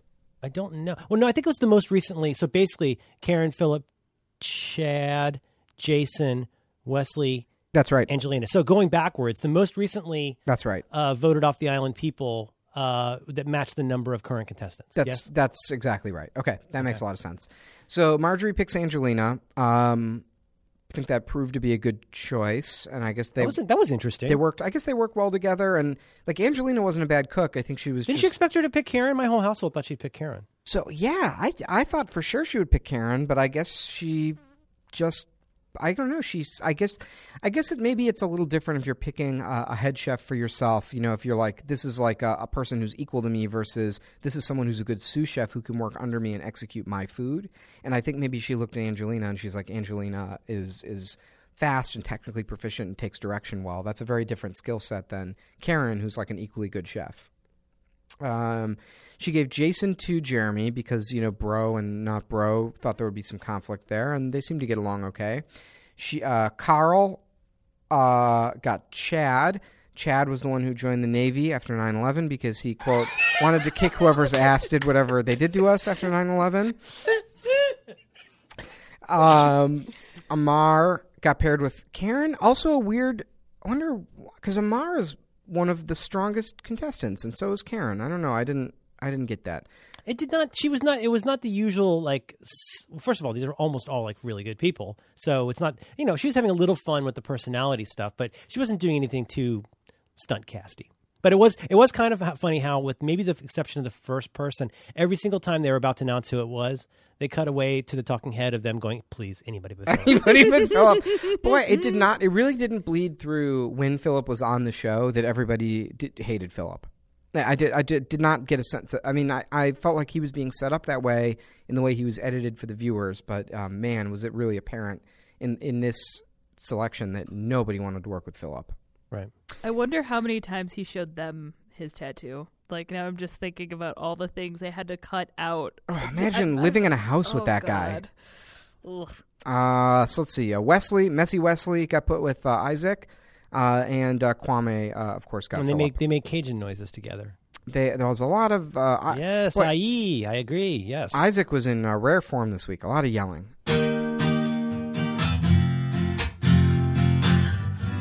Uh, all right. Well, let's uh, before we get into the elimination challenge, let's do our sponsor break. So, our sponsor this week for this episode of uh, Top Scallops, uh, and uh, for every episode of Top Scallops, is our friend, uh, our friends at Backblaze. Backblaze is the unlimited, unthrottled backup solution for your Mac or PC. At this point, if you're listening to the show, you probably know that we feel very strongly about Backblaze. Uh, they were uh, they sponsored uh, Merlin's episode of the talk show, and of course John, who I think is uh, gotten so so good at the ad reads. He really had like the best comment. He's come a long way. he really he definitely wins most improved. Uh, but uh, he had a great uh, a, a great um, a message about Backblaze. He's like, this is one of the sponsors that I hope eventually they're not a sponsor anymore because they don't have to advertise because everybody has Backblaze and they can't get any more customers. And I really feel the same way of like this is something a hundred percent of people should be using. Uh, it just silently backs up uh, all of your data in the uh, cloud, so you never have to think about it. Um, as you know, San Francisco is a town where VCs abound and innovation is at the forefront. And uh, Merlin, would you say that Backblaze is uh, used in San Francisco? Oh, it's all over the place. It's really the chop suey of backup. It's it's very it's widely deployed and it's it's got a nice finish to it. Uh, not only um, uh, does it come with uh, Merlin's uh, sterling chop suey endorsement, uh, the MacArthur Genius Grant of uh, of uh, Backup Awards, but it also uh, we got to talk with our friend Yev at Backblaze, and I asked him some questions that I forgot what they were because it was nearly a month ago. Uh, so I saw um, one of my favorite features of uh, Backblaze is that if you if something goes catastrophically wrong, you know, if you lose your computer, it's stolen, someone spills something on it, you can actually have Backblaze send you a hard drive of all of your data on it, and you can do like a restore from backup. And I saw recently that there were some changes to how that whole procedure works. Can you talk us through that? Uh, yeah, definitely. So the Restore by Mail program has been super popular. Um, it's only grown in popularity uh, over the years since we've uh, started offering it. And basically, if you have a catastrophic failure, um, eh, let me back up. Like normally, people use Backblaze to back or to download like one or two files that they may have forgotten or don't have access to. And we have like uh, Android and iOS apps where they can download one or two files um, as well. Uh, but if you have like a larger problem, like if an external hard drive catches fire or your laptop gets stolen or whatever, you know, whatever happens, uh, you can request a hard drive from us with all of your data on it. So you buy the hard drive. Um, it's up to a four. It's a, up to a four terabyte hard drive for 189 bucks, and we put all your data on it or all the data that you select, and then we overnight you the drive. Um, so you can you can also encrypt the drive, so it's encrypted during transit um, which which is kind of nice. And recently, um, we announced that that'll be now free if you return the hard drive within 30 days. Wow. So we never want to feel like we're holding your data hostage.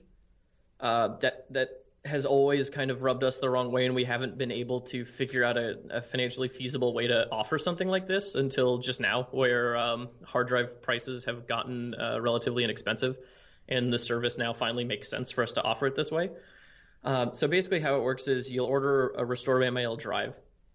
Um, you'll get the you'll get the hard drive with all your data on it, and then you can choose to keep the drive. In which case, we'll keep the 189 bucks. That'll be the cost of the drive plus the labor to get it to you and the the shipping. Everything's included in that cost.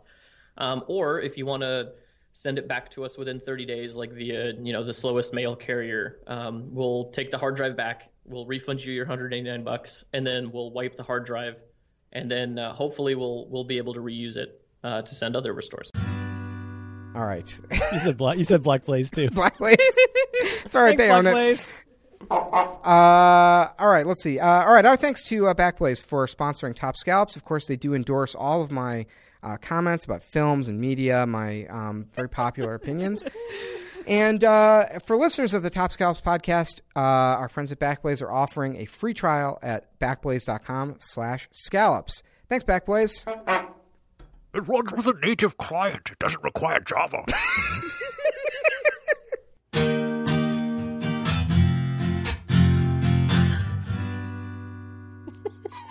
Does that sound even vaguely like Bane? No, Okay. he's more. He's more. He's more he's more Sean Connery. Connery He's he's very relaxed. Yeah, that's what's creepy about Bane. Yeah. noise that I just made. Uh, have you seen the Bane uh, uh, lip dub thing with the with the uh, where he's like yelling at his underlings about their diets? no, I haven't. Uh, let me see if I can find this. I used to like this show. This is all. Chefs. That's crazy. No, I used to really enjoy this, and I just, I just, it's, it's really taken the life out of me. All right, let's let's let's listen to a, uh, a second of this uh, uh, Bane outtakes uh, YouTube uh, compilation. Let's see if this is still funny uh, five years after this movie came out. bagel and cream cheese. and what did you eat? A frowny biscuit. Oh, it's still funny. All right, I'll put this in the show notes. It's so good. All right, wait a minute. Where's our show notes? Show notes. Links. The Pan Man. There we go. Pan man. All right. Uh, so, what do you? How do you want? How do you want to go through this elimination challenge? I wrote down all Uh, of the, they the cooked, restaurant they names. cooked, yeah. Oh yeah, right, right, right. So I thought some of those were pretty clever. So, so let's. The best one is Amar's, who was uh, Pio, which was what they would call chicken when he was a kid. Right. it's it's a great name. Like it's fun to say. It sounds it's memorable. It it tells you, you know, that it's uh what what what was it? It was it was Puerto Rican chicken. Was that what it is? That what the It was, uh, genre Dominican. was? Dominican chicken. Yeah, so it tells you the locale. Like it's a I guess not that well because I couldn't remember it, but close enough. Pio was also a guy who had stigmata. Was that the uh, the uncle from Breaking Bad? Mm-hmm. Oh no, no, I thought you were thinking of Uncle Junior. Pio of Pietrelcina. When I was a kid, I would see photos of him. He had stigmata. He had a, he spontaneously had wounds that emulated the wounds of Christ. Which is a pretty good name for a chicken restaurant. Uh, it's what you want to think of when you think chicken. Pio. Um. All right. J- Jeremy was uh, f- Taco Dudes, where they, oh yeah. where they made funky cool tacos. You take the name of the food and add dudes. That's very clever. Uh, boy, was that a a troubled concept. Kwame, uh, his was called Waffle Me because you could get the waffle how you wanted, like my waffle. Waffle Me. Oh, Awful me. okay. Now I understand. Uh, Isaac's. There's a place here called Lobster Me, and uh, in the mall here, where the mall where his restaurant is, uh, and it's down in the food court level. But I, I, I- I might be overreading this, but I think that one's very clever because I think it's also a play on Massachusetts. Lobster Me. Ah. What? Lobster Wait, Me? do you mean Maine? Yeah. Oh, you said Massachusetts. I was confused. Oh, I'm sorry. Okay. Let me start over. Oh my god. I've never been more confused in my life. No, because lobster. all that out. Me, Never mind. Cut it lob- out. Lobster, Maine, uh, cousin I- I- lobster. you know Barbara what? I, miss, Corcoran. I misspoke. Anyway, It's still Barbara Corcoran. You still go back. You Yep. got Padre Pio. Go ahead. Well, Also, like, I cut myself yesterday. yesterday I cut myself. Did I tell you how I cut myself? what? Ha- no, what I- happened? What happened? Oh no, it's, it's really bad. Uh, I bought a fifty nine dollar flashlight, Mm-hmm. like a really nice flashlight, and, and I brought it home, and I cut myself on the on the threads for where you unscrewed the thing. Mm-hmm. Can you imagine what that feels like? I'm there in front of my daughter. I cut myself on a flashlight. I was shaving the other day and I cut myself. I was shaving quickly and I cut myself on the fleshy bridge on the under bridge of my nose on the side of my Oh. nostril and it's like a paper cut on the side of my nostril. It's pr- I think it's the most painful injury I've ever had in my life. oh, that's It's awful, a you little poor it's thing. a little nick, but it's right where you don't want it, which is right on the fleshy side webbing of your nostril. Oh, I'm so sorry. Not a good place for a cut. It's not what you want. a lot of lumens. All right. So anyway, you were saying Padre Pio. Uh, one of my favorite things about San Francisco, which, as you know, is a town where VCs abound and innovation is at the forefront, was when the guy who made uh, Flipcam, I think, and sold Flipcam, uh, he took all that money and he was doing like a stealth startup. And I remember there was like a lot of speculation. It's like, ooh, what's this guy doing? It's like some successor to the Flipcam, and he's going to take on GoPro. And he was working on this thing forever. There's a lot of excitement about it, and then he finally announced that it was a VC-backed chain of grilled cheese restaurants where you order on your phone. oh, you're kidding. I'm pretty sure. Is su- it the one that was on Shark Tank? I'm pretty sure. I oh, uh, was there grilled cheese on Shark Tank? oh my God, they've been updated. Some no, probably not. It's one where they have tomato soup and grilled cheese sandwiches. Tom and Chi. Um, oh yeah, sure. yeah, CNN from 2011. Flip camera inventor turns to high tech grilled. I grilled. love my flip camera. All my best photos or videos of my kid were with the flip. I love that. It was a thing. vi- flip camera was a great product. It was Yeah. the last good video thing that wasn't a smartphone. Uh anyway, I think that folded. I don't know. I see a new one. Fortune magazine from 2014. Flip camera founders next act: cheeseburgers? Question mark. no. Is this the umami guy? No, it's not the umami guy. Oh, okay. I don't think it's the. I don't think it's the umami guy. That would be a crazy twist. John Kaplan. Um. Yeah, crazy. That was a big moment to me. Of I was like, oh, I get it. This whole culture is uh, insane. Of like, you can just get tons of VC money for a grilled cheese restaurant where you order on your iPhone. Um. So let's see what else here. We have uh, Isaac's Place Gumbo for y'all. Carl's Mediterranean Place, Savory Med. Horrible name, but uh, definitely looked like the best restaurant. And uh, Marjorie's Place, Pasta Mama, which I was a little, I was very skeptical about that whole concept from top to bottom. But man, it looked like she did a very good job with it. Made me very hungry for pasta. Yeah, and and oh boy, one of my one of my favorite moments of, of the season of maybe of the of the show.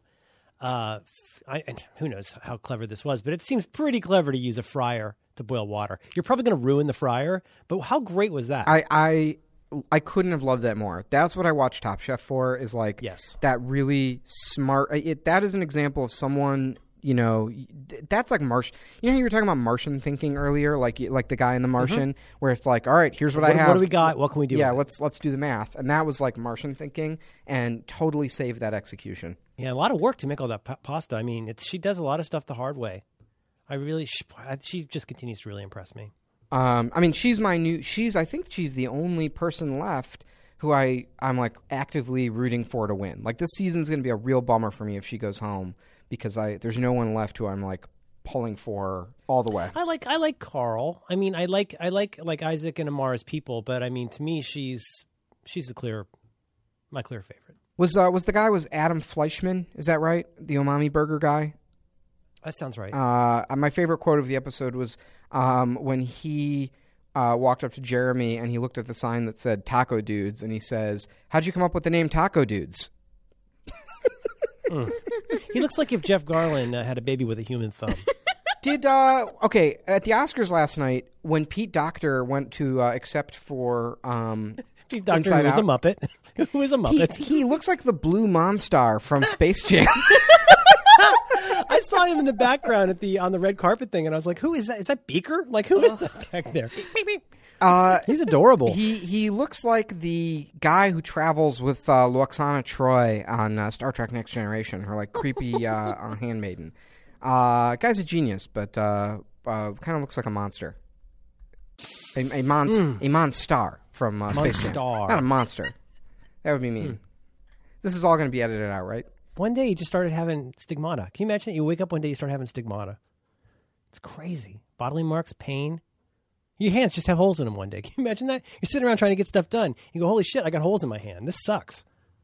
Is, had the wounds this, is this real? Oh, it's in the notes. Go look at Pio. Go look up Padre Pio. Okay. All right. Stigmata. It's real. Are are you not familiar with stigmata? I, I I am. It doesn't seem like it's possible. I I don't think so either. I mean, it seems like the kind of thing where the more logical solution is the guy stabbed himself in the hand, Yeah. and then he's yeah. like, "Look, stigmata." Did he have the sword wound too? I think that's the one a lot of people kind of just see. I don't think he had the sword wound. no, that takes that that's got to take That's dedication. commitment. Yeah, you you really you really want sainthood if you slash your sides open. ah, I'm so pain. Oh my goodness. Saint Thomas stick a hand in my wound. So, uh, Top Chef, I'm so sorry. I, I um, I should have eaten. Uh, let's see. So Kwame, um, uh, you know what? That's Kwame realized early on that he had made a mistake, and Well, we have he to talk said- about it at some point. he said in the grocery store as they were doing their shopping. Which, by the way, now that did you guys notice? Now that they're out of LA, they clear the grocery store again. yep. Interesting. I think I think this my theory is uh, is borne out here. But uh, I also did notice on uh, I was looking at uh, Philip's hand in this cha- in this challenge, and he did not appear to have any sort of dressing wound dressing on his hand. So Oh, good detective it work. did seem to indicate that the Last Chance Kitchen was filmed after this episode. Um, let's see. Uh, so Also, because didn't they probably? Wouldn't you think they would shoot Last Chance Kitchen in L.A.? prop that I'm guessing they they shot it in Vegas so that when it, and they shot it back to back to back to back so that when they're done, uh, the winner walks right out on set and they're in Vegas. I get it. Yeah, Smart, That's what yeah. I'm thinking. So I think I think Kwame was in the grocery store. I man, he just lost. He's really lost a lot of steam. Like I think this. I think he's just kind of beaten down, and it kind of seems like he just stopped giving a fuck about this show. But he was like, I don't have a waffle recipe, so in, rather than revisit my concept of making chicken and waffles, where waffles is half of the food that I'm making, we're gonna So buy these crazy. frozen waffles. Like, it, you you have to know. I know if you know anything about Top Chef or anything about cooking shows in general, like just don't buy the frozen processed food. Like you're gonna, it's like you're like it, it's like it's like giving the judges the obvious thing to come after you for. I, I would have any other season. I would have thought that a lot, but now having watched a lot of Gordon Ramsay shows, I mean, it's it's comical how often he completely loses his shit over a restaurant that serves anything frozen, especially a place like an Italian place that serves like frozen ravioli. He loses his mind. It's it is actually comical, and on this show, it's the same way. Where like people have been dinged for a whole lot less. Like less smart people have gotten dinged for you know buying like a like a sauce or something like that, or you know, or having pasta. Classically, I think you know one that's a little on the edge is like, did you make this pasta yourself? But like that's it's. It, I think he, I think he fell on his sword. But it all it depends. I think I think to defend Top Chef a little bit, I think it depends on the context because it's like if pasta is a small component of your dish, I think it's okay to buy it. If it's like you know just one little piece, or it's like a giant catering challenge where you know you need to make food for thousands of people or whatever. But in this case, you know, for Marjorie, for example, the pasta was the dish. So if she didn't make it, she would have been in trouble. And for Kwame, the waffles were the dish. It was it was there were so many things wrong with it, including that his statement that you were going to buy 40 waffles for your office is just cr- totally bonkers to me. But uh, uh, and these tiny little, you know, amuse amuse bouches of like waffles that people are going to eat, I, I, I just, it's just not a good idea. But the waffle is half of the dish; like it has to be good. Yeah. No, you you- that you put it very well. If it's one of the primary components of, of what you're making, if it's in the name of the dish, Right. you probably should. If make it's it the and, you better make it. Right, Um. All right. Let's see here. So yeah, I wrote down that Kwame just seems to uh, he seems to have he seems to have checked out uh, sort of emotionally, and I I've been there in, in competitions or, or things that were that I cared about a lot, but they were really hard. Of like you start to remember how good it feels not to do it, and uh, then you're really in trouble. Uh, Isaac uh, had a gallon of jumbo, a, a gallon of gumbo, jumbo gumbo. Carl's You know, something else just occurred to me in passing. Yes. Now you've really got me thinking about the Kremlinology of how they put this show together through the season. Yes. With, you know, Last Chance and the finals. But it's interesting that they do always say, I mean, I know this is just part of the, of the bit, is they say, pack your knives and go home. And they keep talking about going home. Like they, the, the, it's been a, it's a beat like all through the show. I miss my family. I need to go home. Right? It, wouldn't you say? I mean, that that's always the way they they talk about like literally, I want to go home. Yeah. But in the conceit of the show, they don't go home. that's right. In the conceit of the show, which I, I think we can all admit it would be a bit of a stretch, in the conceit of the show, you you go over to this next studio for Last Chance Kitchen and stay there. But but also For- in the for- for conceit of the show, this is all happening now. Like every week, there's one challenge, and it's this week's challenge, and next week there's next week's challenge, and it ends when it ends. right. Um, which is obviously not the case. So I'm guessing what happens is you always kn- you know after they pick their finalists. Um, which I think they maybe indicated that last week is, or I'm sorry, next week is the last week of regular Top Chef, and then they go to Vegas. oh, it'll be that wonderful week when they incorrectly use the word double elimination. yeah. It really it sets me on edge every time. Um, That's not what penultimate means. That's not what epicenter means. That's not what double elimination means. Uh, well, it's, it's uh, two eliminations. Double elimination in the world of reality shows means we send two people. No, no, it's uh, it's uh, two people or, or uh, uh, two people or less. oh, is that right? Two people or fewer? It's looking like a supermarket yeah, line? that's what I think. Yeah. Mm-hmm. uh, I think it usually, in I think in competitions, it usually means you have to lose twice. right. Yes. Is, am I, I, I know you're, cor- you're, you're taking the piss, but isn't that what it actually that means? is actually what it means. Okay. Yes. Double elimination. Uh, so Six year old cat. so I think uh, I think they I think what happens is like after they they finish filming the regular season before the finale, the chefs go home and they recuperate for three weeks, a month, something like that. It's usually two months. two months right and they Yeah. come back and they have like they've like lost weight and they have different facial Mm-hmm. hair configurations and they like look tanned and they look good um, it's a big change. Like it's very clear that there's passage of time. And i Frances's hair color was impossibly different for that to be anywhere near the continuity. yeah so i'm guessing when you get eliminated from top chef you actually do go home for whatever those two three months. And then the whole cast is contractually required to come back to vegas. They shoot last chance kitchen. Right. Uh, and then the winner of Last Chance Kitchen walks out of the soundstage for Last Chance Kitchen onto the set of Top Chef because they have done that gimmick a number of times where the person literally walks out the doors of Top Chef Kitchen, the winner, and into the set of the show. But they do they don't go ho- get to go home until the uh, show is over. Like they they get to go to their own hotel room and like you know call their families, but uh, you don't get to go home until like the end of the regular. Uh, You're challenges. kidding. No, that's that's like just a reality show thing. Yeah, For for for keeping um, sec- secrecy. right. Yeah, Wow, I I did not know that. yeah. Oh, right, because that's right. If if the public sees like Philip working at one of his Oh, restaurants, right. That Yeah. totally makes they know he didn't win. That's right. Okay, yeah, that makes a lot. Of, that makes a lot of sense. Uh, so let's see. Uh, uh, this week, uh, Jeremy's uh, ta- funky cool tacos, the taco dudes in the bottom, uh, Mm. as well as uh, Kwame. Uh, I was really hoping Jeremy would bite it, just based on how poor his concept was, but his execution Mm-hmm. was uh, uh, a little bit better. So Kwame went home.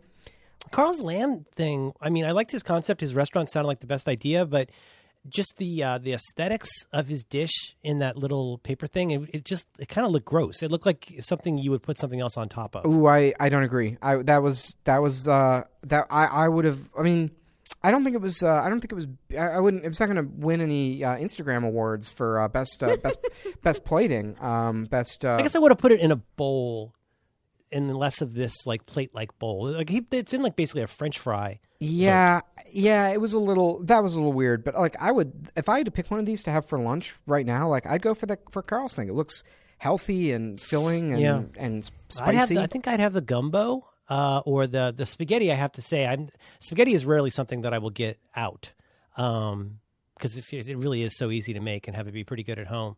But like I, I, I thought her spaghetti looked really impressive. it- yeah, looked great, and uh, I I would just say like the the the I would specifically go out of my way if if that Mediterranean place was like in the neighborhood. I would definitely go out of my way to get that. Like I would, it wouldn't just be like I'm going to go to the closest place for lunch or get the quickest thing. Like I, I specifically want that because it's the only place I can get it. Whereas there's already a million places to get pasta or funky cool tacos. Um, so yeah, Kwame went home. Uh, Last Chance uh, Kitchen uh, was kind of a frozen waffle saw challenge uh, where they had to make breakfast in 15 minutes. Oh yeah, right. Still lots lots of fun capering and running around. Yeah, it was a good. Still fun. It was a good one, and uh, so um, LSP had quite an outfit this week. Did uh, you notice that?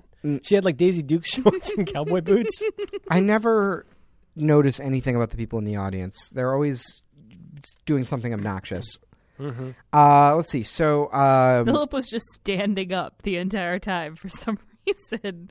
Everyone else is sitting, not Philip. Uh, Kwame made uh, eggs bougie, and uh, Jason made uh, migas. And I will say those migas looked so good. I'm, I, I want to find or make that.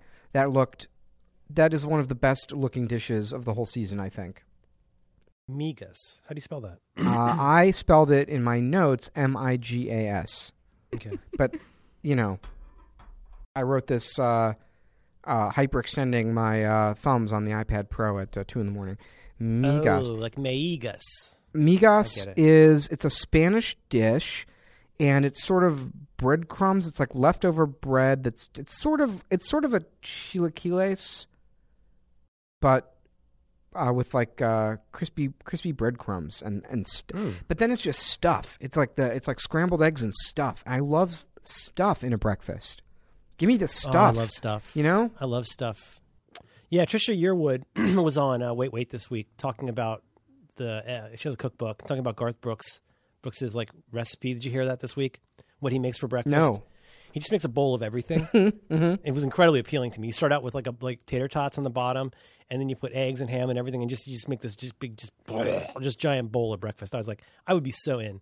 Like drop a sunny side up egg on top of that. I am good to go. Yeah. No, I love that's a great breakfast. A bowl of stuff. Ah, Love it. I mean, you can really, if you have the right configuration of some sort of crispy potato and egg, you could really have any stuff. That's what's great about breakfast. Ah, it's the best. Well, there's a place next door to here. I we get so many sandwiches and salads from and soups all week long. We just go to this place constantly.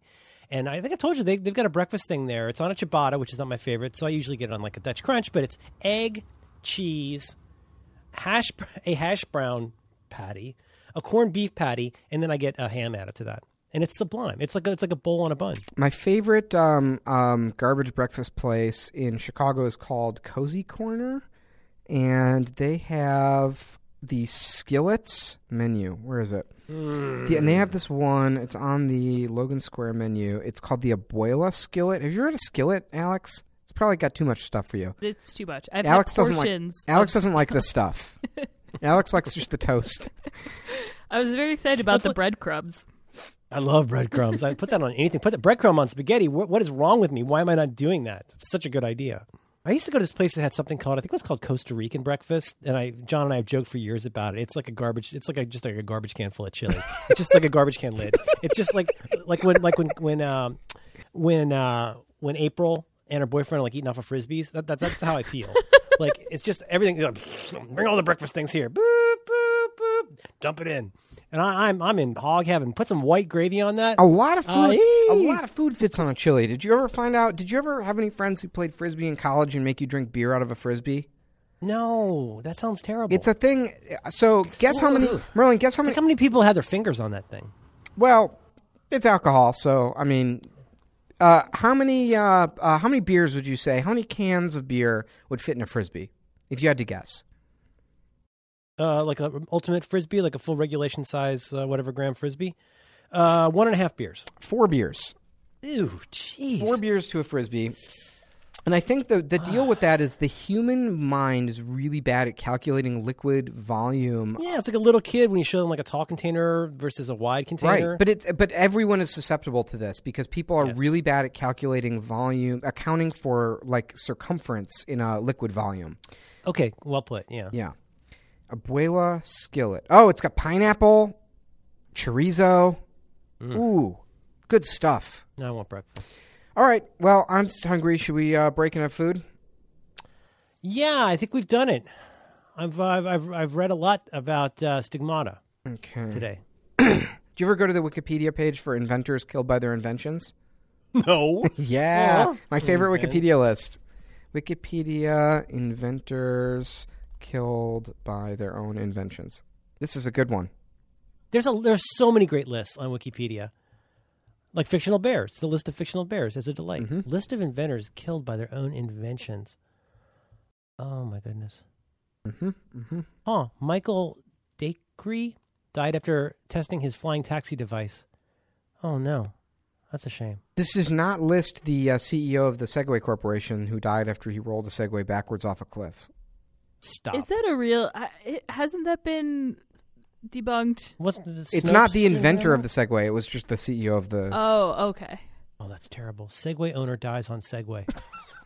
Uh, don't laugh. Call it irony, fate. Oh, Okay, yeah. Oh, yeah. this is a real thing. NBC, NBC News from 2010: Segway company owner rides scooter off cliff.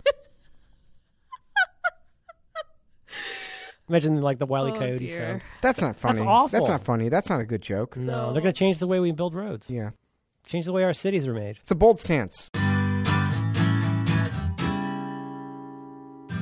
This is Top Chef, is not Top Scallops.